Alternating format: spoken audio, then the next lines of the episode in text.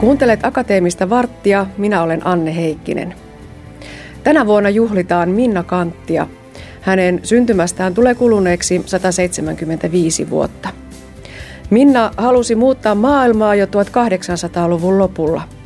Hän puhui ja kirjoitti köyhyydestä, epätasa-arvosta, ihmisarvosta, vallan puristuksiin jäävistä pienistä ihmisistä, mutta myös rakkaudesta.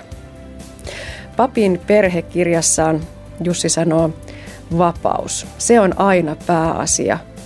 Johon Hanna vastaa, että eipäs olekaan Jussi, eipäs ole kuin rakkaus. Näin siis Minna Kant. Kirjallisuuden professori Risto Turunen, millainen suhde itselläsi on tähän legendaariseen Minnaan?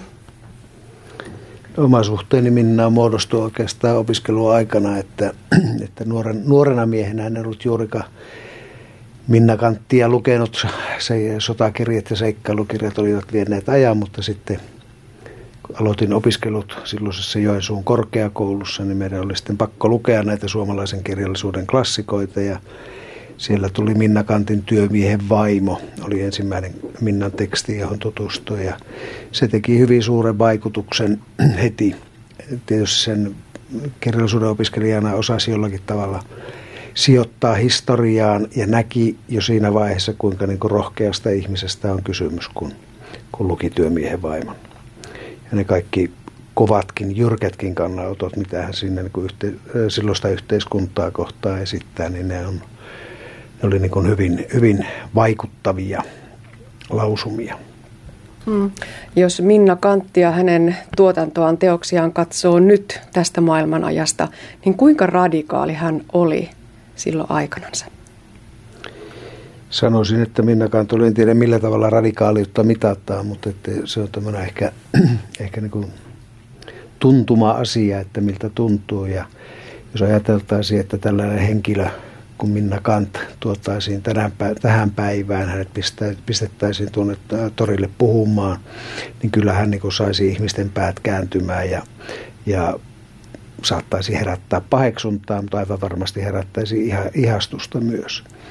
Eli hän oli taitava sanankäyttäjä ja niin kuin jo sanoin, hän oli hyvin rohkea ihminen. Hän uskalsi, uskalsi puuttua epäkohtiin tai sellaisiin asioihin, jotka hän katsoi niin kuin epäkohdiksi. Kun hän katsoi, että jotakin tässä maailmassa kaltoin kohdellaan, niin Minna ei jäänyt sanattomaksi.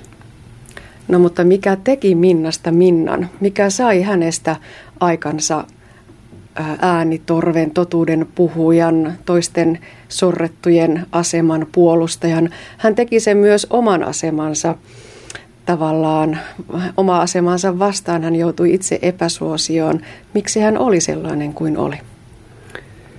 Luulen, että Minnalla oli varmasti niin kuin ihan omassa persoonassaan. Hän oli temperamentiltaan hyvin tällainen, tällainen niin kuin, oikeudenmukaisuuden puolustaja, intohimoinen ihminen siinä mielessä. Mutta sitten hänellä oli suuri tiedonjano. Ja voisi sanoa, että se oli, oli niin suomalaisen kirjallisuuden kuin suomalaisen yhteiskunnan pelastus, että Minna eli aikana, jolloin tyttöjen etuoikeudet tai tyttöjen oikeudet eivät olleet mitenkään itsestäänselviä. Mutta jos olen oikein ymmärtänyt, niin hänen isänsä halusi, että Minna kouluttautuu, käy kouluja, saavuttaa semmoisen niin sanotun porvarisneidon sivistyksen, mutta se ei riittänyt Minnalle, vaan hänellä oli, oli niin kuin omat, oma tiedon intohimonsa, joka vei hänet sitten muun muassa Jyväskylän seminaari opettajakoulutuslaitokseen, jossa hän, hän sitten tutustui itseään merkittävästi vanhempaan ää, mieslehtoriin ja meni hänen kanssaan naimisiin, mutta myös tämä hänen, hänen aviomiehensä – jälleen oma tulkintani. Olen ymmärtänyt, että myös tämä hänen aviomiehensä niin kuin rohkaisi häntä kirjoittamaan ja rohkaisi häntä näihin yhteiskunnallisiin keskusteluihin, joka ei ollut itsestään selvää sen aikakauden maailmassa. Eli, eli Minnalla oli paljon niin kuin oman aikakautensa muihin naisiin verrattuna niin aika paljon vapauksia, tai ainakin hän otti niitä vapauksia. Minna oli naistoimittaja, naiskirjailija. Millaisessa maailmassa hän eli? Kuinka tyypillistä tai todella epätyypillistä se oli, että nainen kirjoitti, nainen toimitti? Kyllä ja vielä pitää muistaa, että hän oli ensimmäisiä niin suomeksi kirjoittavia, suomeksi kirjoittavia nais, naiskirjailijoita, naistoimittajia. Että hänellähän oli kyllä niin kuin edeltäjiä ruotsinkielisellä puolella. Sieltä löytyy Fredrika Runeperi, Marie Linder, Vendla Randelin ja mikäs tämä Karstens oli nimeltään murkrönainen kirjoittaja, eli ensimmäisen suoma, suomalaisen romaanin, kylläkin ruotsinkielisen romaanin kirjoittaja. Ja tuota, et, tietyn tyyppisiä niin esikuvia löytyy hänelle sieltä, sieltä ruotsinkieliseltä puolelta.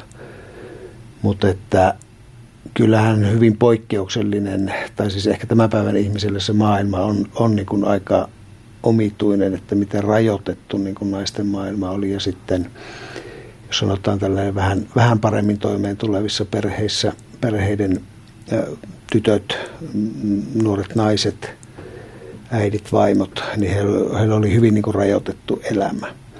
Ja voisi, voitaisiin ajatella näin, ja ymmärtääkseni näin myös niin kuin juridisestikin pitkälti oli, että naiset olivat aina jonkun miehen holhouksessa. Olipa se sitten avio, isä, aviomies, isoveli, setä tai joku tällainen, mutta että aina oli joku, joka holhosi ja valvoi heitä. Ja tässä mielessä niin kuin Minnan, Minnan oma elämä on taas hyvin niin kuin, sanoa, poikkeuksellinen, että hän jäätyään suhteellisen nuorena seitsemän lapsen kanssa yksin hän joutui ottamaan niin kuin näiden seitsemän lapsen elämästä vastuun, omasta elämästään vastuun ja vielä sitten liiketoimista, jotka hän oli, kauppa, kaup- kauppatoimista, jotka hän oli niin kuin isältänsä ja myöhemmin sitten veljeltänsä perinnyt, niin hän joutui ottamaan vastuun myös siitä. Ja joskus tuntuu kyllä, että hän otti vastuun koko suomalaisen sen aikaisen elämän moraalisesta maailmasta. Niin, jos sitten ajatellaan Minnaa kirjallisuuden historian kautta, hän kirjoitti hyvin suorapuheisesti, hyvin realistisesti. Aloittiko se jonkinlaisen uuden aikakauden? No siinä on sellainen ihan kirjallisuushistorian näkökulmasta, niin tietysti Minna oli niin kuin ensimmäisiä näitä suomalaisia realisteja, Aleksis Kiven mm, tuotannossa, ennen kaikkea seitsemässä veljeksessä on jo vahvasti tämmöisiä realismin tyylisuunnan piirteitä, mutta siinä kun tullaan siihen 1800-luvun loppupuolelle, jälkipuoliskolle, niin Euroopassahan viriää suuri niin realismin aalto. Eli on ranskalainen, puhutaan ranskalaisesta realismista, venäläisestä realismista, johon esimerkiksi Dostojevski ja Tolstoi liitetään. Mutta ennen kaikkea siinä 1880-luvulla niin Pohjoismaissa viriää vahva realistinen virtaus, johon muun muassa Henrik Ibsen, norjalainen kirjailija, hyvin vahvasti liittyy. Ja sitten Georg Brandes, joka oli tämmöinen niin realismin tyylisuunnan teoreetikko, teoreettinen kriitikko, joka opasti paljon kirjailijoita ja johon esimerkiksi Minna Kantilla oli suora yhteys. Hän oli kirjeenvaihdossa Georg Brandesin kanssa ja kävi keskusteluja hänen kanssaan näistä. Eli sillä tavalla niin kun Minna oli aivan siinä äh, eurooppalaisen kulttuuriaallon harjalla, kun hän tätä omaa tuotantoa teki. Ja tietysti hänellä oli myös se oma, oma piirinsä siinä, johon kuuluu muun muassa sellaiset suomalaisen kirjallisuuden realistit kuin Juhani Aho ja Arvid Järnefelt muun muassa. Kauppis Heikki. Minna oli tavattoman kansainvälinen tyyppi. Tuntuu ihmeelliseltä, kuinka hän olikaan sitä tuolla Savon sydämessä. Hän osasi myöskin kieliä koulutuksensa ansiosta. Toiko hän Suomeen jotakin sellaista tuolta Euroopan tuulista, maailman tuulista, mitä sitten muutkin hyödynsivät? No, nimenomaan nämä Brandesin opit oli ja näin niin tarkkaan en tunne niitä hänen niin kuin ei-kaunokirjallista kirjoitusta, että millä tavalla hän mahdollisesti niin kuin suora puhe, suoraan puhui tai kirjeissään puhui esimerkiksi ystävilleen siitä realismin ideasta. Mutta toisaalta tietysti naisasialiike oli iso asia, johon Minna otti kantaa, kantaa lehtikirjoituksissa. Tähän oli tämmöistä yleiseurooppalaista keskustelua ja ennen kaikkea Pohjoismaissa niin kuin vahva, vahva trendi, sen ajan trendi. Et sillä tavalla niin kuin Minna toi sitä, mutta minä niin kuin kirjallisuushistoriallisesti näkisin, että hänen, hänen ehkä suurin niin välittäjä merkityksensä oli nimenomaan just tässä realismin estetiikan välittämisessä. Ja tämä niin sanottu Minnan salonki, eli hän piti siellä Kanttilassa, talo, joka on edelleen Kuopiossa pystyssä, niin piti tällaista mm, ystäväpiiriä yllä, johon kuului, kuului sitten nämä äsken mainitsemani henkilöt ja heidän lisäkseen monia muita. Muun muassa Aksel Kaleen Kallela kävi siellä ja, ja tuota, John Sibelius kävi Aino Järnefeltti justamassa siellä Kanttilassa. Ja se oli hyvin tällainen niin kuin, kultivoitunut porukka, joka sinne Kanttilaan kokoontui ja heidän kauttaan he kävivät hyvin, hyvin syviä, sivistyneitä, tietääkseni hyvin syviä ja sivistyneitä keskusteluja sen ajan. Ei pelkästään taiteesta, vaan myös yhteiskunnallisista kysymyksistä ja niin edelleen. Kuinka vahva eettinen ja moraalinen paatos Minnan teksteistä näkyy? Se hieman vaihtelee. Hän ehkä voisi sanoa näin, että kun hän aloittaa kirjailijana, hän kirjoittaa vielä aika kepeästi kylläkin niin tärkeistä asioista. Ja esimerkiksi murtovarkkaus on sitten, siinä on komediallisiakin aineksia ja ja näin poispäin. Mutta sitten kun hän herää, hänessä tapahtuu tämmöinen, voisiko sanoa, sosiaalinen herääminen.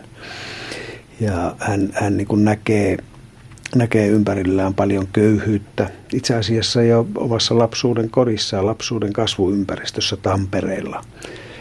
Hän näki aika paljon köyhyyttä ja sitä niin kuin epäoikeudenmukaisuutta, jota yhteiskunnassa on. Niin muun muassa teoksessa työmiehen vaimo köyhää kansaa, kovan, kovan onnen lapset. Näissä teoksissa hän tarttuu nimenomaan just tämmöisiin sosiaalisiin epäkohtiin. Ne ovat tavallaan hyökkäyksiä vallitsevaa yhteiskuntajärjestystä kohtaan. Ja siinä mielessä tämä hänen, hänen moraalinsa on niin kuin tämmöistä sosiaalista närkästystä. Se myös liittyy tähän niin kuin, naisen asemaan, että hän näkee, että naiset yhtä lailla kuin työttömät miehet ovat ikään kuin yhteiskunnan alistamia, niin naiset ovat yhteiskunnan ja myös miestensä alistamia. Se mies sukukunnan alistamia ja se on niin kuin, niin kuin naiset ovat tavallaan siinä hänen maailmassaan tai hänen näkemässään maailmassa ikään kuin sille hierarkian alimmalla tasolla ja voimakkaan tämmöisen repression kohteina. Ja tämä herättää hänessä voimakkaan närkästyksen. Myöhemmin, myöhemmässä tuotannossa, jolloin Kantin teksteissä alkaa nousta esiin myös tämmöinen niin kuin kristillinen etiikka, kristillinen moraali. Ehkä se oli aina siellä, mutta se nousee paljon niin kuin voimakkaammin sitten iäkkäämmällä Minnalla näkyviin. Ja siellä sitten tämä voisi sanoa, että tämä myös hänen niin kuin moraalinen, moraalikäsityksensä menee enempi niin kuin yksilön moraalimaailmaa.